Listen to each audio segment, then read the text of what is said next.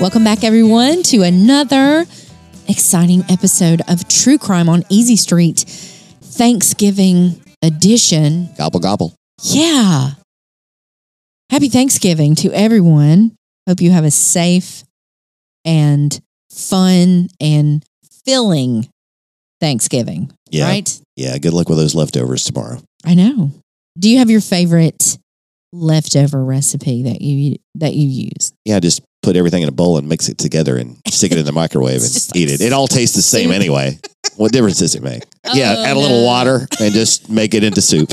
I like it. I like to do a sandwich situation, or like a mm-hmm. take the lo- rolls and make tiny sandwiches. Oh, yeah, that's cool. With That's a- Yeah. a good one. I'm like a turkey, a, a dressing, a cranberry sauce, mm-hmm. gravy situation. I'm together. coming to your house on Put it Friday. Lovely. That sounds That's delicious. a lovely leftover right there. yes, and not you know, but really we don't have a ton of leftovers because Shane's mother, my my mother in law Sharon, is like a wizard at cooking like the exact amount of food she needs for the exact amount of people that are going to eat at her house. I've never. I- I will never understand because I cook for an army. If there are three people coming to dinner, we're gonna have enough for ten. Like Okay, I don't know how to do that. So. I'm not going to your mother in law's house on Friday. I'm coming to your house. well, I don't cook. I don't. I don't. I don't Yeah, but you'll have left. Oh, you won't have No. That's leftovers. what I'm saying. Like yeah, we That's don't do. All right, then. That is Kelly, I'm pretty- coming to your house. Okay. Yeah. That's pretty amazing Yeah, that it- she it can is do a that. That- that is- talent. it is. It is. Like she'll have like cake left over. Like that's the only thing. Because I mean, you know, you have to make a cake. but that's brilliant because I I cook a lot mm-hmm. and I'm always victim to that having too many leftovers mm-hmm. and then I they wait they go to waste. I'm your solution to that problem. okay, all right, you're gonna be, but that's that's what Sharon. Yeah. tell me your secret. I know, and I think the secret is to it. It looks like it's not enough, but it is. It is enough because it never looks like enough to me because I'm used but used then to it's cooking. just everybody's full and everybody's you know Colin's, you know, scraping out the last of the mashed potatoes over here, like, and it's just it, and it's, over. perfect. Mhm. Everybody's satisfied. Yep, I love it's it. Okay, so what is your favorite way to eat turkey on Thanksgiving? Scott, go.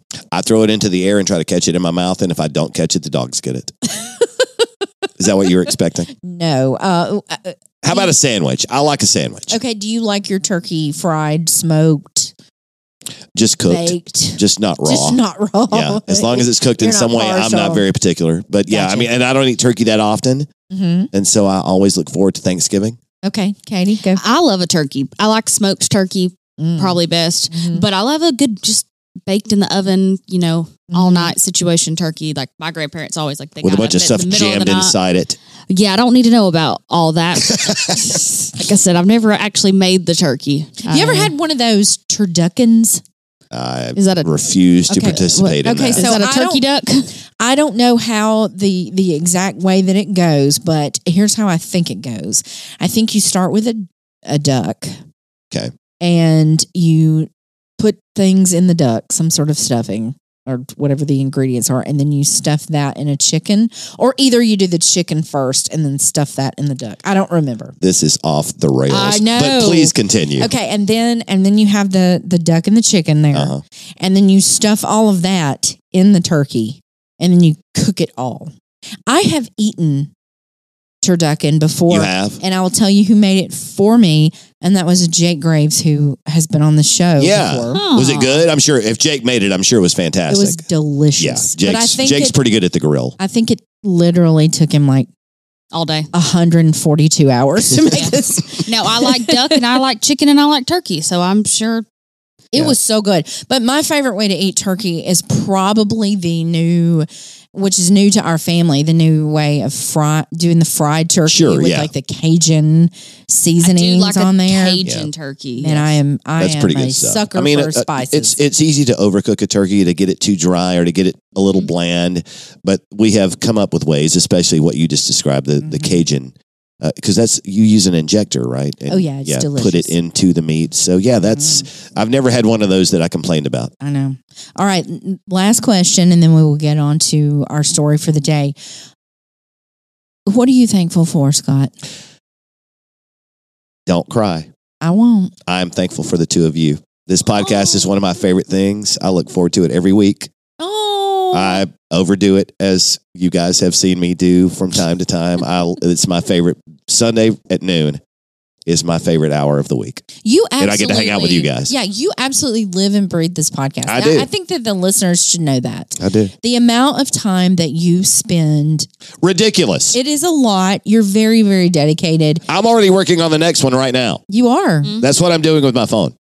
I know. I know. No, but I love it and I love you guys and I'm very thankful for the two of you and for this podcast. So That's your so turn. Sweet. Thank you. It shows. Yeah. Well, I am definitely thankful for the two of you and for this podcast. All right, I don't steal my wanting- thunder. I'm not. I've been wanting to do this for years. I mean, since probably about 2018, Really? 2019. when I Yeah. really wanted So a couple to. of years before we started. even. hmm Okay. I really wanted to do this, and I'm so glad that we do it. I love being able to relate to all the different people who come up and talk with me, Mhm. and they say, "Hey, have you heard of this case?" Or they're sending me messages or texts, and It happens to me every week. and I've had people Mhm. say, "I'm so sorry that I'm bothering you." Let me just go ahead and say, you are not bothering any of us No. when you send us information or talk to us about a case.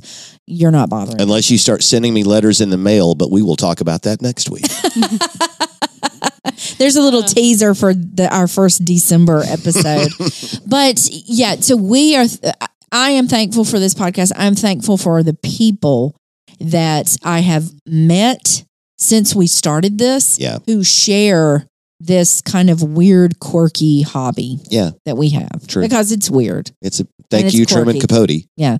And there's a there's a lot of weirdos out there who love it with us. That's true. And I'm and we love them all. I'm thankful for the weirdos. Katie, Okay. Well, I'm not a very sentimental person, but I am thankful. I will pretend to be surprised if you like. Scott said don't cry on us, but I am. I will piggyback on y'all and throw one more in there. But I'm also thankful for y'all. I love that we get together and do this every week, and Me I'm too. also thankful for all the people who listen because then we just be talking into nothing, and we all we do. appreciate. well, for appreciate all we know, that that's exactly what we're doing. we, we get a little feedback. I know we do, and we love all of our listeners, Uh-huh. and even those that haven't found us yet. You're out there somewhere, and maybe you'll hear this one day and be new and realize Mm-hmm. that we're talking about you. And I was going to say, I'm also thankful for our families that we get to give a hard time because they don't listen to this podcast. Yes. And the joke Yes. never dies because they still ha- don't listen. Yeah, it wouldn't be it's- it's nearly awesome. it wouldn't be nearly as funny if your husbands listened to this show.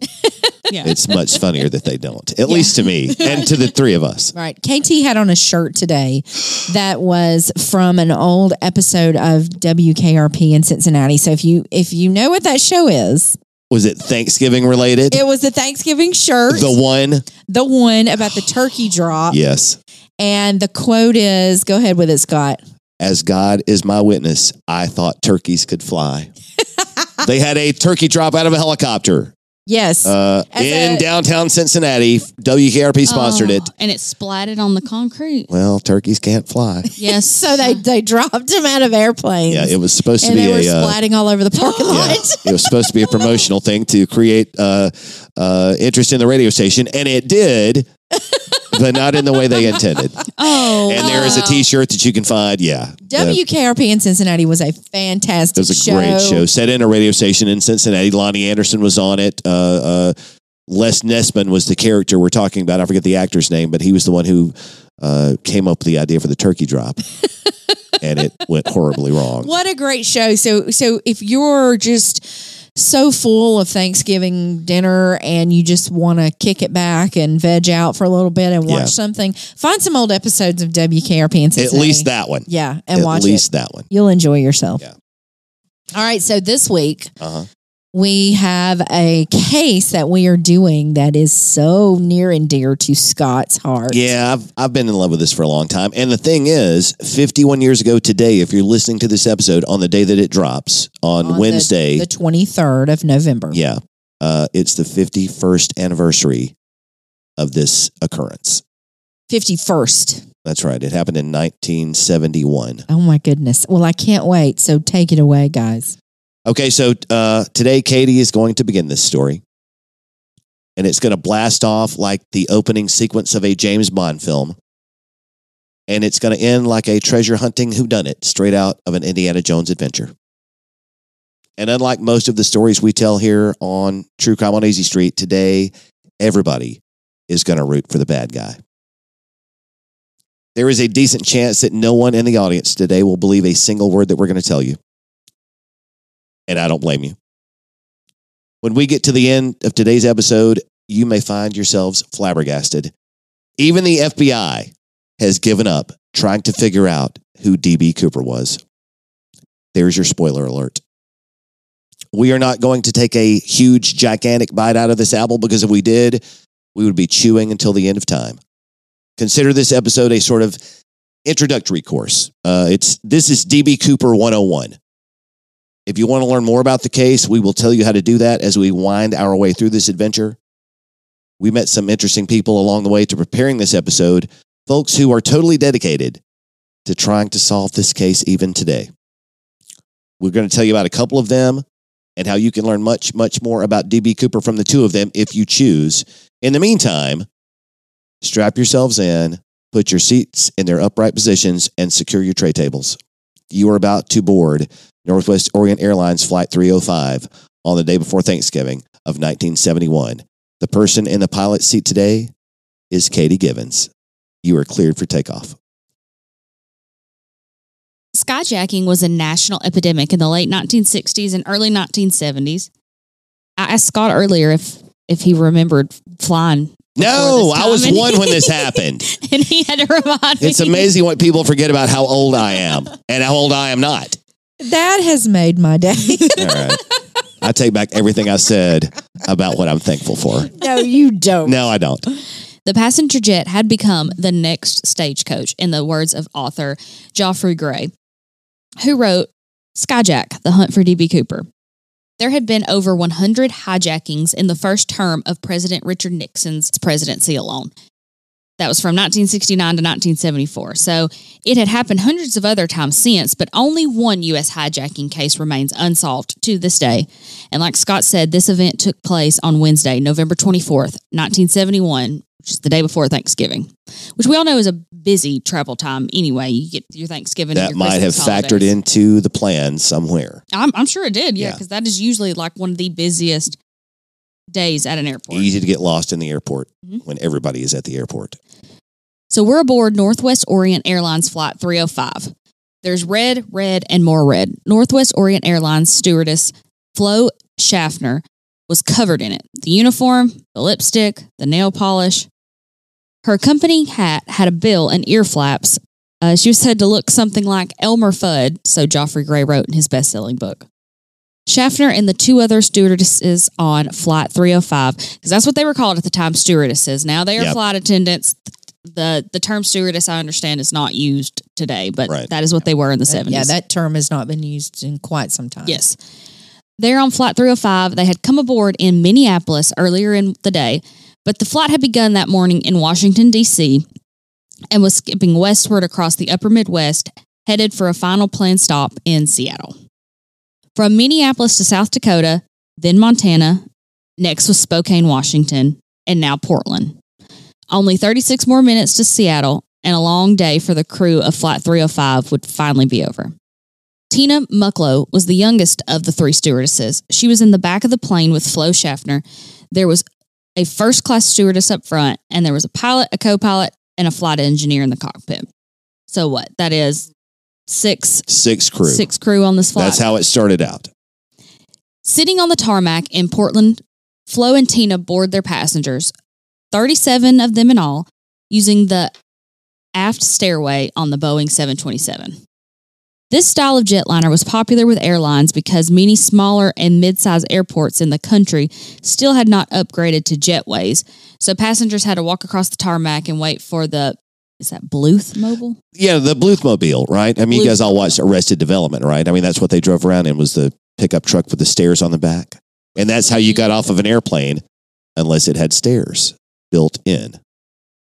Right, because um, most of the airplanes that you board today, you know, you're you are straight from the airport into the plane. yeah, that's that's, the, difference in jetway, but a lot of talking about, airports right. didn't have them back then. Yeah, Mhm. which and a lot of like if you know if you fly into these smaller Exactly. airports in like different countries and yeah, stuff. you go to the Caribbean, Mhm. you're you're you're waiting on the the stairs on the back of the pickup so that you can walk across the tarmac and get into the uh, the terminal. I had to do that in Cincinnati, Ohio one time just because there was a lot Really? of um, like they couldn't get you up there. construction going on Okay. at the Yeah. airport. So, Mhm. but that's so they they actually built airplanes. DC, uh, there's a DC 8 and the Boeing 727 that were built with stairs on the plane Mhm. to help people get off in case Mhm. you couldn't get off any other way. Makes sense. Flo and Tina got all their passengers aboard, told them that they could sit wherever they wanted. So this is kind of like a uh, today, like a Southwest Airlines Southwest. Yeah. Just sit down. situation. Yeah. Pulled the level to close the air stair and then strapped into their rear galley jump seats for takeoff. As the plane began to taxi towards the end of the runway, a man in a dark business suit sitting in the last row, the middle on the right, seat 18E, handed Flo a folded envelope and she pushed it into her pocket. Just as Flight 305 began to pick up speed for takeoff, the man looked at Flo and said, I think you better have a look at that note. Well, first of all, why would she just put it in her pocket? Why wouldn't she look at it anyway? There's a good reason Flo had ignored the man's note at first. TV and magazine campaigns of the day were still attempting to assure a wary public that the still novel mode of transportation was safe. And if air travelers wouldn't buy safe, maybe at least the businessman among them would settle for sexy. So stewardesses were treated, I mean, as sort of a sex object. Think of like, think of Hooters traveling five miles high at 500 miles per hour. One ad campaign touted its stewardesses with this slogan It's hard to find a woman who can remember what 124 people want for dinner. Yeah. So, I mean, yeah, they. Does that answer your question? Yes, Kelly? just- yes, just, it does. uh, That's what we're dealing with here. at its peak, I guess. It was. If a stewardess gained too much weight, got married, or, Lord forbid, found herself pregnant, she was forced to resign immediately. So, I mean, did she also just have to fit into the uniform that they gave her? Oh, like, yeah. was that a thing? There was a weight limit in the whole thing. Yeah. Again, it's Hooters five miles high. Were there weight limits on the pilots? I'm sure Probably there were not. They just factored that in with the fuel load. Okay. So it was no surprise to Flo at all that yet another creep in a suit was hitting on her.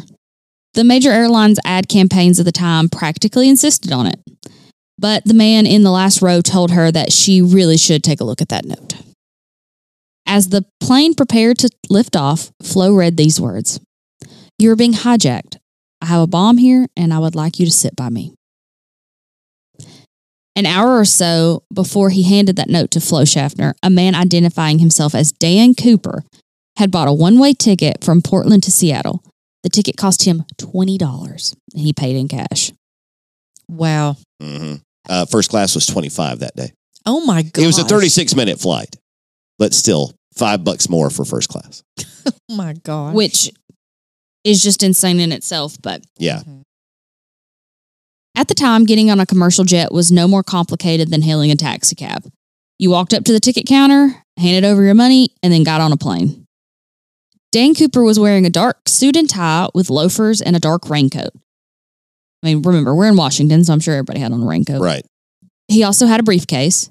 It may as well have been ticking out loud because there was no metal detectors or luggage inspections. There was no security at the time in any U.S. airport. So I guess you can curse DB Cooper every time you fly because that quickly became not the case. Uh, yeah. He's the reason why there are metal detectors at every airport in the country. A long time before 9 11, and a lot of security increased after that. But you walk through a metal detector because of DB Cooper. Which I guess at the time, it to me just seems insane now that you could ever get on an airplane without going through a metal detector. But I mean, I guess you can get in a taxi without it going through a metal Yeah. detector. So. Yeah, you can get on a train, but I mean, if they start blowing up trains, then we're going to have to. I, nobody You probably travels by can't. train. You probably can't get on a train anymore without going through a metal Probably detector, not. Can you? I don't know. I've never. You know what? I've never traveled by train. I don't know. Neither have I. Yeah, unless you count the subway, and there or no, but that's just public transportation. We're Are there talking not about metal? Amtrak. Oh yeah, yeah. I guess you can't just like scan. I mean, getting on the subway that would take yeah, ever. Have but you know, Amtrak across the country, you probably do. Yeah. I, yeah, I Some don't know. dumbass has probably already tried that, and we just haven't done it on our podcast yet. I mean, you have to go through a metal detector to get into Disney World, hmm like to get into a lot of places. I had to go through a metal detector to get into this office building today.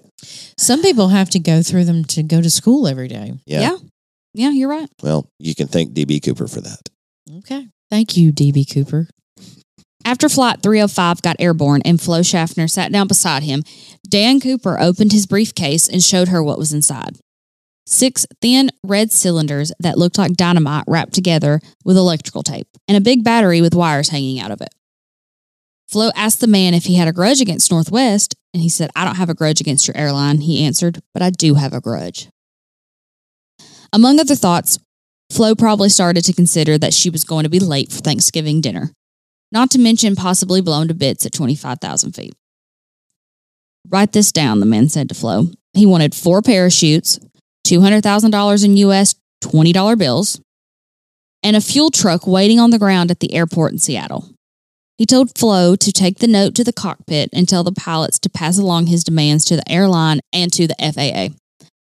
He instructed that the plane should circle in the sky above Seattle until his demands were met. That took two and a half hours. Like, like I said, this was a 36 minute flight. Yeah. That took two and a half hours, plenty of time for the FBI to ramp up into full panic mode.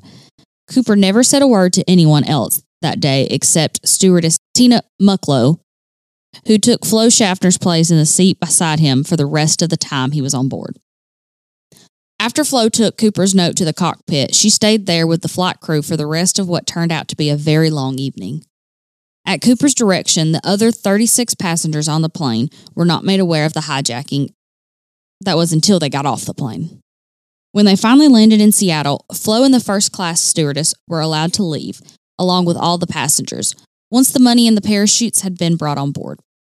When the plane took off again, there were only five people still on the flight the pilot, the co pilot, the flight engineer, stewardess Tina Mucklow, and Dan Cooper. So Flo gets off the flight. Flo gets off. Now, why is Tina stuck on the flight? Tina is the one who sat beside him after Flo went up to the cockpit. She sat down beside him, and they kind of had this r- rapport between the two of them. So he felt comfortable with her. She wasn't uh, scared. She wasn't f- frightened. I'm sure she was, but she didn't extend it outwardly. And so when it got time to throw everybody off the plane except the people he needed there, he wanted Tina to stay on the plane with him. And so she did. Blame a mediocre journalist for the mistake that led the world to learn the hijacker's name as DB Cooper. But you have to admit, it is catchier than Dan. It is catchier than Dan Cooper. hmm Where Where does the B come from? Long Oh. story short, uh, someone with a press pass screwed up somewhere, and Dan Cooper became DB Cooper. Yeah. There was a guy named DB Cooper who lived in Seattle who was sort of a criminal. Okay. And so the cops went out to look for him and just to see if it was him, and it wasn't. But somehow some journalist overheard that conversation, and Dan Cooper, which is what is written on the ticket that he purchased that day for twenty dollars, turned. By the time the media got a hold of it, it was DB Cooper, and that has stuck since. So that's not accurate. That's right. Mm-mm. Well, hey, us mediocre journalists have to stick together. I'm not going to throw the guy under the bus, whoever he was. DB Cooper soon had more requests for Tina to relay to the flight crew. He wanted the plane to fly to Mexico as slowly as possible, with the landing gear down and the flaps on the wings set at 15 degrees. He wanted the plane going slowly enough that he could jump out the back using the air stairs beneath the tail of the plane. Spoiler alert. Hello. That's how that ends. One problem at the slow speed, the plane did not have enough fuel to reach Mexico City. So Cooper negotiated with the flight crew to head for Reno, Nevada for more fuel as Flight 305 made its way south. Cooper then put out the last of the cigarettes he smoked on the plane that night, which is insane. Uh, You could smoke cigarettes on a plane like The ashtray is still right there beside you on a lot of planes. I was gonna say it's, that. It's still I there. you can't use it anymore. But he crammed he crammed his cigarettes into one of those little ashtrays right there on the armrest. Yeah, I have flown on several planes that Yeah. still have those ashtrays. If you're on a 737, you probably still got ashtrays in the armrest. Mm-hmm. He told Tina to pull the first class curtain closed behind her on the way to the front of the plane, and then stayed inside the cockpit with the door closed and locked until they landed in Reno. Tina said the last image she saw of Cooper was of him putting on one of the parachutes.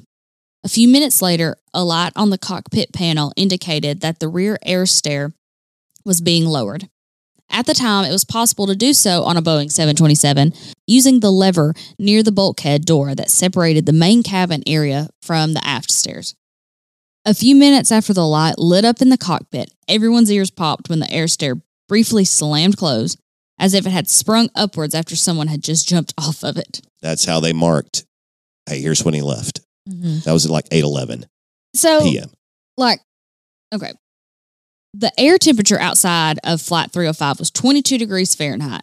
The sky was filled with low hanging clouds, fog, and pelting raindrops. The plane was 10,000 feet off the ground, traveling at 200 miles per hour. When the plane landed in Reno later that night, FBI agents rushed aboard, but DB Cooper and the bomb and the money and the and two of the parachutes were no longer on board. All Cooper had left behind were eight cigarette butts in the ashtray in the armrest of his seat, the black clip on tie he had worn onto the plane, a few smeared fingerprints, and a mystery that has endured for 51 years and counting. And we'll be right back after a word from our sponsors.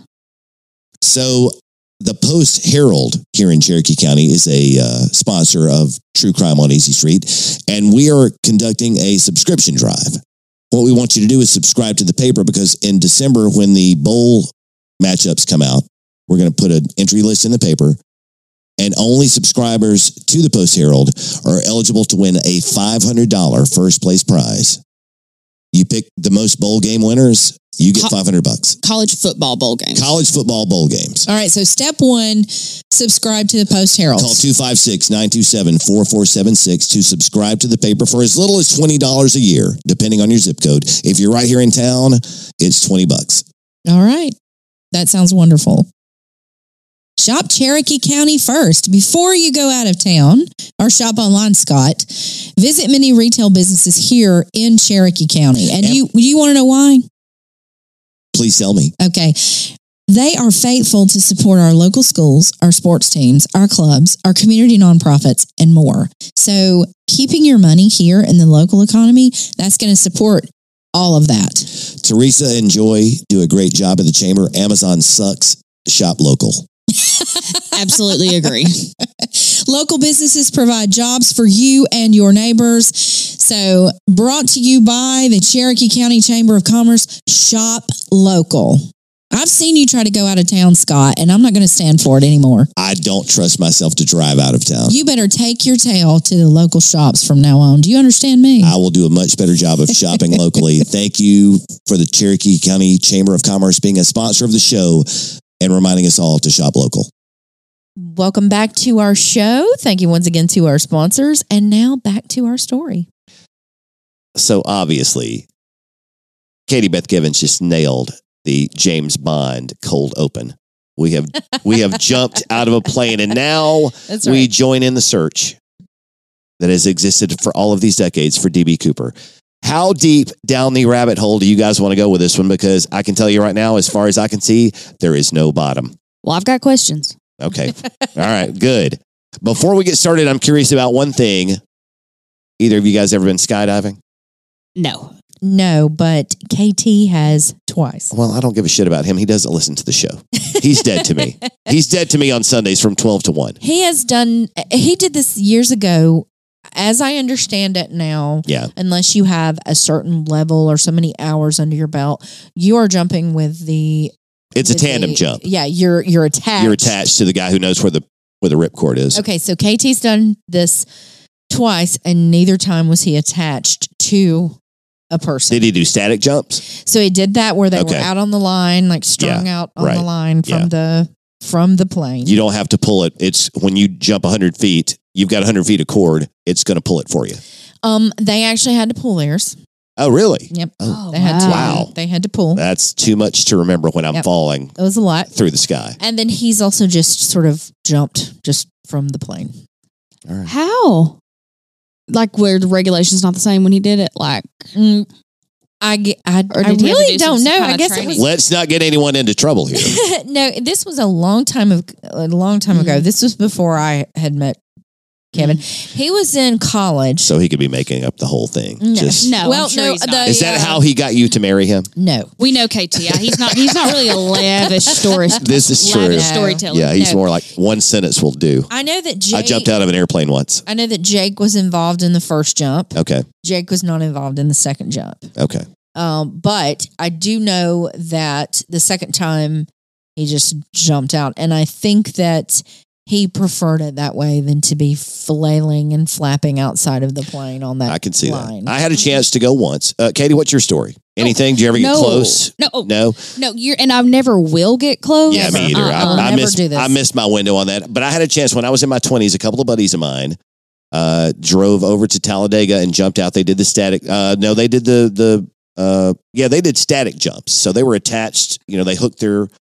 uh, pull cord, and when they jumped out of the plane, they fell for five seconds, and then the chute pops open. Oh, I had a chance to do that. I chickened out the day before and told him I couldn't go.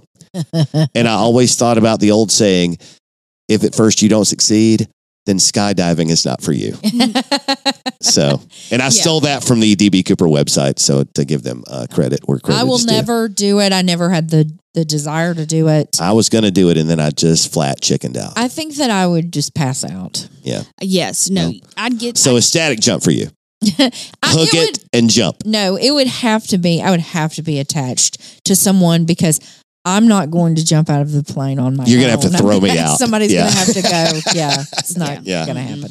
All right, so back to the story. Uh, Katie just told us about the mostly undisputed facts of what happened inside Flight 305 on Wednesday, November the 24th, 1971. But there is plenty to disagree about about everything else about this case.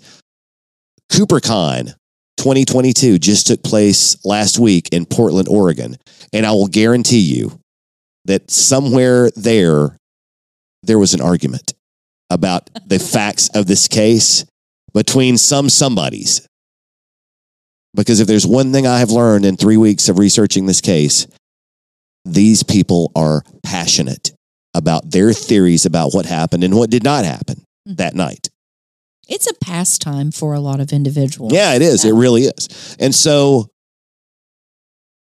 let's talk about the hijacking of Northwest Flight 305, Norjak, as the FBI named their case.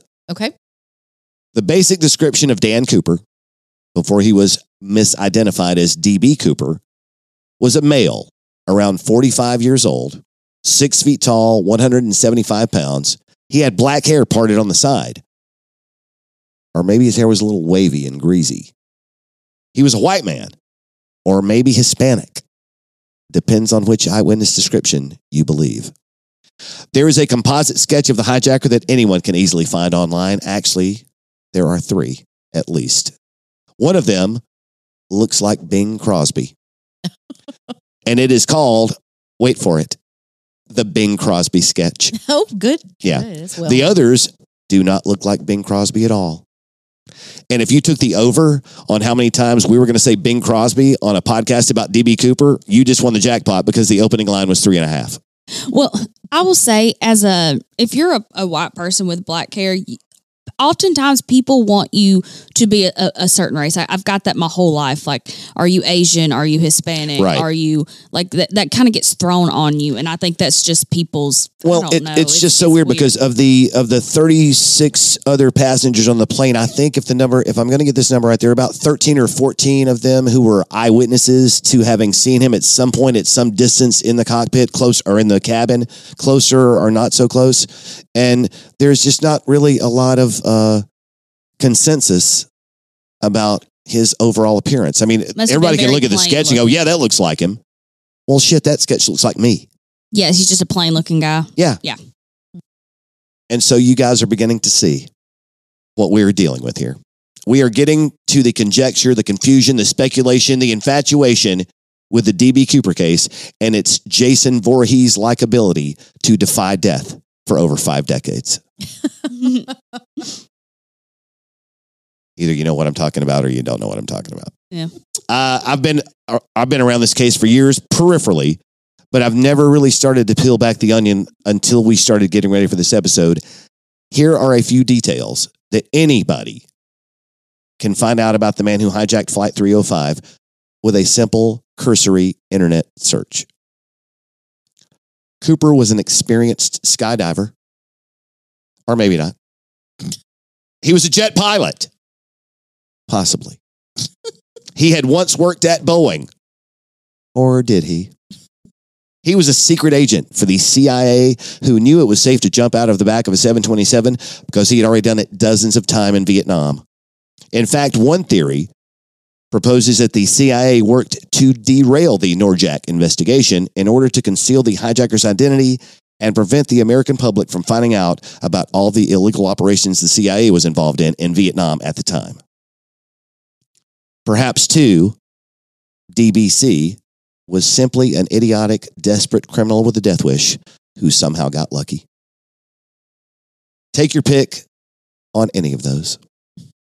You can find evidence to back almost any theory regarding exactly who DB Cooper was or was not.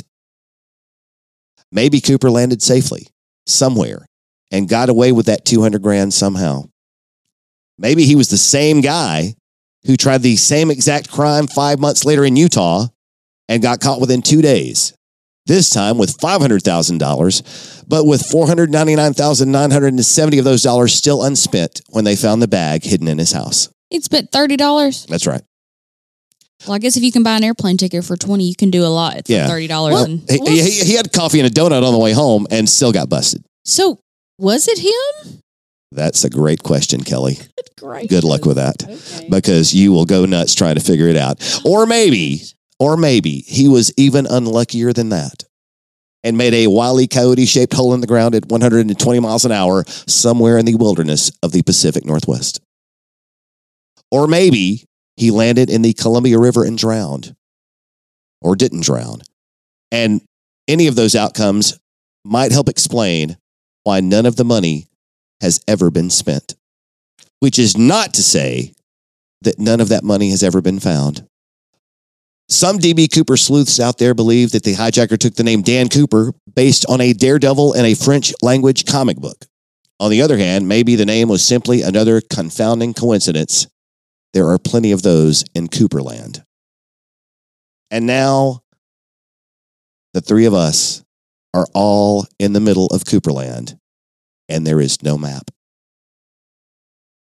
I am nowhere near the bottom of this list, but I will stop after one more confusing Cooper riddle. Are you guys wearing your seatbelts? well, hold on. Let's Because here comes a little turbulence. Okay. Maybe Cooper wasn't a man at all. There is one group of Cooper troopers out there who are thoroughly convinced that he was a she. Why not, right? If you're going to cook up a 50 year supply of hobo stew, you may as well toss in everything in the cupboard. Season to taste, and don't forget to stir the pot. You now understand what it means to be caught up in the Cooper vortex. That's a thing. I, I want to get off this crazy carousel. As of today, not yet. You've got 20 minutes to go. As of today, there have been hundreds of confessions, every one of them claiming to be DB Cooper, some of them deathbed confessions, at least a dozen by the latest count.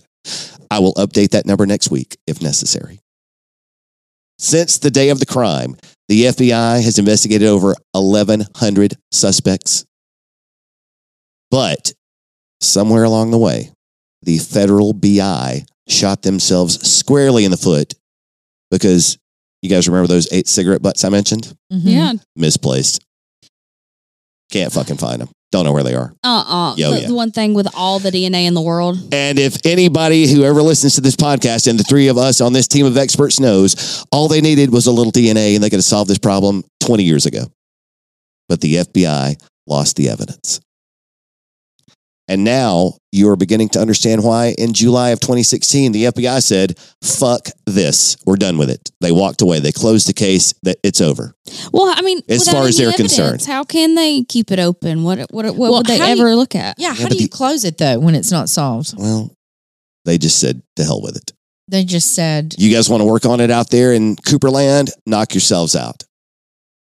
Sometimes they assist. That Geoffrey Gray that uh, that Katie mentioned in the opening, Mhm. Uh, he he wrote Skyjack. He has been able to see some of the FBI files through the years and the evidence. Some other folks they don't work with. It's it's Well- kind of hit and miss. I mean, really, if you think about it, eh, this at this point is a waste of their time. Yeah, right.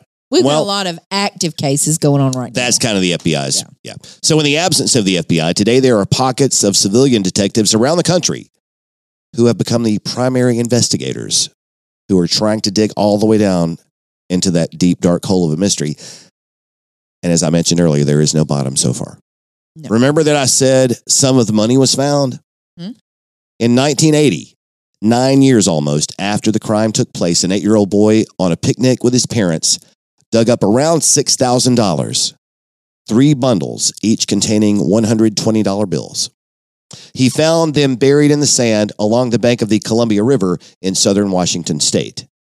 Which reminds me, we never even discussed exactly when Cooper jumped or exactly where the plane was when that happened. And that's a whole other can of worms that we're going to leave sealed on the shelf in the cupboard. Dig it up if you want. Gosh. Back to the money in the sand, the FBI had a list of the serial numbers on all 10,000 of those $20 bills. That money was kept in banks around Seattle for the express purpose of ransoms. hmm So there was a list of all of the serial numbers.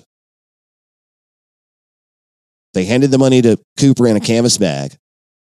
And the numbers on the bills from that six grand that the little boy found on the banks of the Columbia River matched. So were were they just scattered or were they in bags? They were or- stacked. No, they were stacked on top of each other, Mhm. buried in the sand. Uh, it depends on who you ask exactly what they looked like when they got there. But the little boy said when he pulled them out of the sand, the rubber bands were still attached, still in one piece. But as he fiddled with them in his hands, the rubber bands came apart. And they actually reached out to the company that made the rubber bands and said, How long does it take your rubber bands to deteriorate? And they said, I don't know, six months. So the it's hard to know exactly what happened. I mean, there's a theory that it floated down the river over the course of eight years. There's a theory that somebody buried it there six months before it was found. Mm-hmm. Another deep, dark hole in the story that is DB Cooper. Okay. Because I was going to say if they're stacked there, then that may be evidence that he survived the jump, Right, At least yeah. and buried him. Well, there's But- one theory that he survived, buried his money, and came back three or four days later. Maybe it was in the dark when he came back to get it, and he inadvertently left three bundles of money. Mhm. You know, he's digging it up. Maybe he sees headlights. He's trying to throw all the money in a bag and get away with it, and he just he leaves three there. Mhm. Or that it, or that he died on impact with the Columbia River and it floated down over the course of eight years. Mhm. Although it's upstream and not downstream, but that you know what, you, don't want to go there. You can piss somebody off at CooperCon I don't if you say the wrong thing about those I don't want to do that. about those twenty dollar bills. Yeah. Among all of the Cooper veterans out there who were trying to crack this case and get to the bottom of the twenties and everything else, there were a couple who were kind enough to reach out to us when I requested from my rookie perspective some facts about the case. Both of these guys are very good at what they do. They are experts on the Cooper case, and they are working honestly and diligently to try and share accurate information and work to a conclusion. Darren Schaefer is the host of a podcast called the Cooper Vortex. He told me he is, quote, a podcast fan turned podcaster who cannot stop talking about DB Cooper, unquote. And so far, he hasn't. Mhm. Uh, he and his friend Russell Colbert have recorded over 50 episodes to date. They're probably working on another one right now. All on DB Cooper. Yes. Each of those, which run anywhere from one hour to two hours, includes an interview with someone who is convinced that he or she knows the identity of DB Cooper or has a fresh angle on some obscure fact about the case, some of which we have already mentioned. Okay. 50, so- 50 different episodes. Yes, and they're all interview episodes. And That- that's neat. with a different person It's who is convinced. every time. Oh my gosh. Here are the titles of just a handful of these episodes Okay. to give you an idea of exactly how much we don't know about DB Cooper. One episode is titled DB Cooper is Alive, which is unlikely for multiple reasons. Most of all, because he was 45 and 71 and he'd be in his late 90s now. Mhm. But hey, somebody thinks that's the thing. Another, DB Cooper was an international spy. There's Katie's James Bond cold open. Okay. Here's another one. DB Cooper escaped from Alcatraz, which reminds me, I want us to do the Alcatraz escape at some point in the future on this podcast. um, here's another one, a tie in that will ring a bell with some of our listeners. DB Cooper was the Zodiac killer. Oh my gosh. Hey, if you're going to kill two birds with one stone, right? Right. Mm. Why not? Yep. And my favorite of them all, for obvious reasons, DB Cooper lived in Alabama. And there's our home state tie. How about that? Yeah, you see how I worked that in? I, I saved it till the end. that. I know. Uh, Schaefer and Colbert have been at it since 2018. So if you want to hear some interesting interviews with people connected to the Cooper case, some more peripherally than others, but that's okay. He always has a good time with it. He does a great job. Check out the Cooper Vortex podcast. I'm going to. Mhm. Another name that will be familiar to the well versed Cooper sleuths out there is Eric Ulis. U L I S. He has been on the trail of DB Cooper for well over a decade and has been featured on several documentaries about the Cooper case History Channel, uh, Discovery. I've watched a lot of them. He's, he's great. Ulis is the administrator of the DB Cooper Mystery Group Facebook page. He was kind enough to grant my request to join his private group, and I have learned a lot about the case from the conversations I have read from the 3,300 members of the group. Last week at CooperCon 2022 in Portland, Ulis released brand new information related to a possible new suspect in the case. Look it up. So there are people out there working this case every day. And I recommend Ulis highly as someone that you should listen to if you want to learn more about DB Cooper and the hijacking of Flight 305. Guys, that's just about all I have time for today. Um, we've scratched the surface barely. I'm, I'm not even sore from scratching. That's how barely we have scratched the surface of the DB Cooper case. If you want to do some more digging, we've given you some names. Uh, the Cooper Vortex, I'm I'm going Ulis's to Facebook page. Mhm. Uh, there's so much that we don't know about the case, but here's one thing that we all know for certain, and we talked about this earlier. If you walk into an airport today and try to get on a plane, you're walking through a metal detector, and you have DB Cooper to thank for that. That's right. Because in 1973, the Federal Aviation Administration mandated passenger screenings at every airport in the country. They also ordered Boeings to alter the aft stairways on their 727s so that you couldn't open them while they were in the air. See, I That thought seems like a huge oversight. I thought if you open something on an airline on an airplane like that in the air, that everything. I mean, do movies tell you nothing? Does everything not just get sucked It out? would be if the cabin is pressurized. But DB Cooper was smart enough to say, I, I want you to not pressurize the cabin. So all that you have to do to make sure the cabin is not pressurized is open that aft bulkhead door, Mhm. which it's a closed stairway. It just looks like stairs facing you in the face. But when you pull that lever and the stairs go down, but if the plane's already not pressurized, that's why he wanted to stay below 10,000 feet. You breathe air, you can breathe air at 10,000 feet just the way you do now. But if you So- get above that, you have to at pressurize some point the cabin. you have to pressurize the cabin or people are going to pass out because they can't breathe. So that's what so he knew that. that's what made me think that maybe he had had some military experience exactly. and there's a huge uh, portion of the the cooper sleuths who believe that he must have had some military experience and probably from the CIA in Vietnam because they used the same airplane. They used a Boeing 727 with the aft stairway to drop troops and food and things into parts of Vietnam where they weren't supposed to be operating. Air America, mm-hmm. you guys have all heard of CIA's covert air operation called Air America. That's it. So there's some people who think if anybody knew how to do this, it's somebody who had already done that. So that's a huge theory that makes perfect sense. and why did he want multiple parachutes?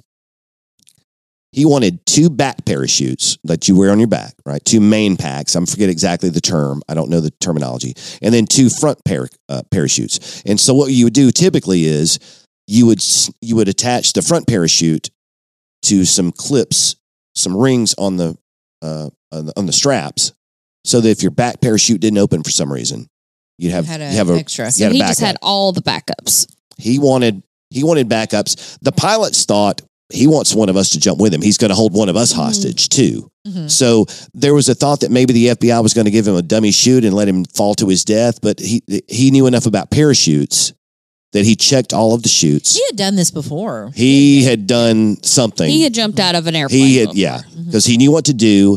He knew to check. There's a card that is stored in every parachute pack that the person who packs that chute signs it and says, "I packed it. I did it right." But it's a hard. It's not in an obvious place. But Tina Mucklow said at one point she saw him looking at that card, so he knew where the Mhm. the card was to confirm that it had been packed properly. One of the parachutes, Katie, to answer your question, one of the front packs, he took it out. They found it in the airplane when the FBI rushed the plane in Reno after it landed. He had taken the parachute out of the bag and cut some of the straps, they think to make uh, rope. So he put the money in the empty bag where the front parachute was Mhm. and tied it up good so he wouldn't lose it on the way down. Ooh, But- wouldn't that be hilarious? but if nobody money knows. just went flying through. Well, the and that you know, that's Yeah. the that's the whole speculation. You can you can find folks who think that that six grand found on the Columbia River edge was money that flew out when he jumped Mhm. and got lost. So, or or that he uh, that the guy uh, Richard McCoy who did the same thing five months later in Utah and got away with five hundred thousand dollars for two days. They think he did it again because he jumped and he lost the two hundred grand, so he had to go do it again. Listen, rabbit hole. Plausible. Every rabbit hole has 10 rabbit holes on this story. It's crazy. It's nuts. But I love it. It's one of my favorite things. I've been, I've always been a fan of this DB Cooper case. I'm so glad that you guys let me do it today because I love it. Mhm. it's just, it's so fun it is because very there's, there's no bottom. It can be whatever you want it to be. You pick, and no one died except maybe him. except Maybe maybe, DB Cooper, Yeah. whoever the hell he was. Well, what about the the flight crew? Did they say anything else about him? I know they've talked. The flight about- crew never spoke to him. Okay. The only person he ever spoke to was Florence Schaffner the first time when she went up and gave the initial uh, okay. ransom request. and then Tina. And then she stayed in the cockpit. And then Tina Mucklow was the only other person who ever communicated with him for the entire time. I think he was on that plane for The two and a four or five hours. It was two and a half hours while they circled to get the stuff. And then not that long. I think it was within 30 minutes of takeoff from Seattle towards uh, Reno that he exited the plane. I think the plane left at like 740 and by 811 they had the bump in their ears and they think that's when he jumped because then the stair retracted Mhm. temporarily and slammed against the cockpit and boom everybody got you know when you drive up the mountain here at Sand Rock your ears pop their ears popped What did she say about him uh, as far as his personality? His, I feel like Tina would have known a little more about him than anybody else. well here's the thing tina gave a few interviews to the fbi after it all happened Mhm. but within a few years and i forget exactly what the timeline is she disappeared off the face of the earth for like 15 years she's back now Good lord. but she disappeared off the face of the earth for like 15 years. It turns out she had joined a convent and became a nun. Oh. Yeah. From flight attendant to nun. Yeah. Apparently she was very religious though. I mean, Flo tells tells a story in one book about how she was always uh, quoting the Bible and asking if she'd been saved. So she was a very religious person. Tina was, is. She's still alive as far as I know. I wonder if that's why he found her peaceful and calming sitting next Yeah, to him because right. she It's probably had why that. she didn't panic. You know, she had that inner peace. Yeah, she, yeah. She's like, hey, if if, the, if, If this thing my blows up, time, I'm going to heaven. yeah. Right. right. Because Flo was frantic. hmm That's why they Flo get get out of That's here. why he. Go sit in the cockpit. That's why he um got rid of Flo. He said, well, on." I'm not sure exactly how that But happened, Flo- but yeah, Flo laid she was frantic. eyes She thought she was going to die. Flo laid eyes on the explosives. Yes. That's true. She did see the bomb. And Tina's like, eh, if I go, I go. Yeah, Tina, that's did it. Tina see the bomb? I'm, at some point because he kind of, uh, depending on which book you read, he kind of held the briefcase open just so that his hand was in it, as if to imply that his finger was on the trigger. So, So, you know, here- don't mess with me or I'll blow this thing up. Here's the thing. I don't think the Tina bomb had to was light his functioning. Tina had to light his cigarettes for him. She lit all of those cigarettes for him using a, a book of matches that he insisted that he give that she give back to him before he sent her to the front of the plane because he's worried about fingerprint evidence, right? So, but, But she lit his on- cigarettes because he's got one hand occupied in the briefcase. But he wasn't worried about his fingerprints on the cigarettes. Uh, Not no, and it, well, I guess not. Well, I guess it wouldn't Because have he his left them there. fingerprints on the cigarettes. I guess it would have been his It wouldn't be fingerprints. Yeah, and but- we, he wouldn't but have nobody had ever heard of that. Yeah, I was about to Yeah. say, in wouldn't have thought about it. 1971, nobody had heard of it. Oh, he's holding them between the Yeah. the two fingers. Yeah, right. Yeah, he's no fingerprints here. Smoking, smoking, blowing, s- jam it in, and I'm how's done. he? How's he pulling them out of the cigarette box? I, I'm not Tina's sure about that. probably I'm doing probably it. Tina's lighting them, handing them to him, and lighting them for him. There's some holes there, but There's I can't listen. go The down that. FBI totally screwed up this whole thing, big time. Well, I don't think he had a real bomb. Maybe not. that, that was going to be my question. Eh, eh, Maybe is not. He But really real, just going to blow himself to smithereens? Because I he's mean, sitting there smoking right over a bomb. right Or- over dynamite. hey, if he's the uh, if he's the mad crazy criminal with a death wish that we I suppose, don't think he had a death then it wish, doesn't matter. though. I don't think he did, did He had either. extra But if he was, Yeah. but if he was, then what does he care? And that's what you have to work in. You have to bake that into the cake if you're the FBI, I right? guess so. It's just weird that he's Give got him all the two hundred grand and catch him when he lands. That was it. Worked great five months later when Richard Hickok did it, or Richard McCoy did it. Mm-hmm. They found him within two days. Yeah. But you know, uh, Cooper just jumped thinking, over. He had an extra Supposedly jumped But never spent any of the money. never a dime. Now listen, let's let's keep this in mind. parachute. Mhm. If you're going to spend that money, what they did back then was they sent a piece of paper, a lot of paper, to every grocery store for 100 miles, and it was up to the cashier if somebody handed her a $20 bill Oh, good to lord! run it. And they weren't sequential, they were just randomly generated numbers in that pile of money. 10,000 numbers. No, So who knows if it Well, got spent or that not. And you Money- think if he And made it was a $20 bill. If that he money's made been it- spent. yeah, if he made it to Mexico like he wanted to originally, Yeah. Like, are they running it in Mexico? No, they're not running it. Of course not. And if, what if he's Canadian? What They're if he? not. What if that Dan Cooper angle about the comic books? What if he learned? He came up with the the name Dan Cooper because he's from Canada. Because Dan Cooper was a daredevil who jumped out of airplanes. He was a pilot for the Royal Canadian Air Force in the comic books. It would be like you and me picking Superman or GI Joe to be our nom de plume if we were going to. pull off a Oh, crime. Okay, so Dan Cooper is Dan Cooper was the name of the main character in the comic book. It's Canadian. and it was Canadian. It was only the comic book was only ever issued in French, so you had to be from the Quebec area, or at least you had to speak French Speak to read the comic book. It's never, as far as I know, it's never been translated into English. I think there's a business model there. Maybe we can get on that. I don't know. Did they ever say what sort of accent he might have? Uh, very g- generic, no no accent to speak of. Midwestern, they said, just no Okay. accent. You know, Okay. he sounded like Walter Cronkite. He sounded Okay. like an American. Okay, so but he didn't sound like someone No. from Canada. but there's you know there's somebody some folks said his complexion was more olive like maybe he was like i mentioned hispanic so maybe he was from central america but someone else says no that's not right Mhm. i mean eyewitness testimony is horribly Yes. unreliable as we've That's mentioned terrible. several times on this show terrible. So i mean guys i'm you see what we're doing here we're sitting around talking we this episode ended 10 minutes ago and we are still sitting around talking about it that's what happens i want to go to coopercon and just do this Oh and sit God. around and talk about all the things that I do. And listen, there's a million things Mhm. that we did not even discuss. It's Mhm. crazy. It's It it's wild. 50 years old and it gets Mhm. the volumes just grow by the day. How many interviews did Tina grant after she was? There were a couple with the FBI. There was one the next day. I mean, everybody had a horrible Thanksgiving, of course. And then uh, another interview in December, I think. And then she kind of disappeared for a while. And then she came back. If you watch the, there's a great documentary about this case Okay. on HBO Max. All right, I'm going to watch it. I It- love it- their it- documentary. You'll just have to do DB Cooper. I forget the exact title, but Tina is there. She's Okay. she's a part of the episode. I want to hear from Tina. Yes. It's uh Is Flo on the episode? I don't think so. I don't think Flo is, but there are- they they talked to a couple of people who are convinced. You know those deathbed confessions that we mentioned. Mm-hmm. There's a couple of those that are in there. There's a couple of other folks who are convinced that their uh, their relative, their uncle, or their brother-in-law, or whatever was DB Cooper, and they are all just 110 percent convinced that they're right.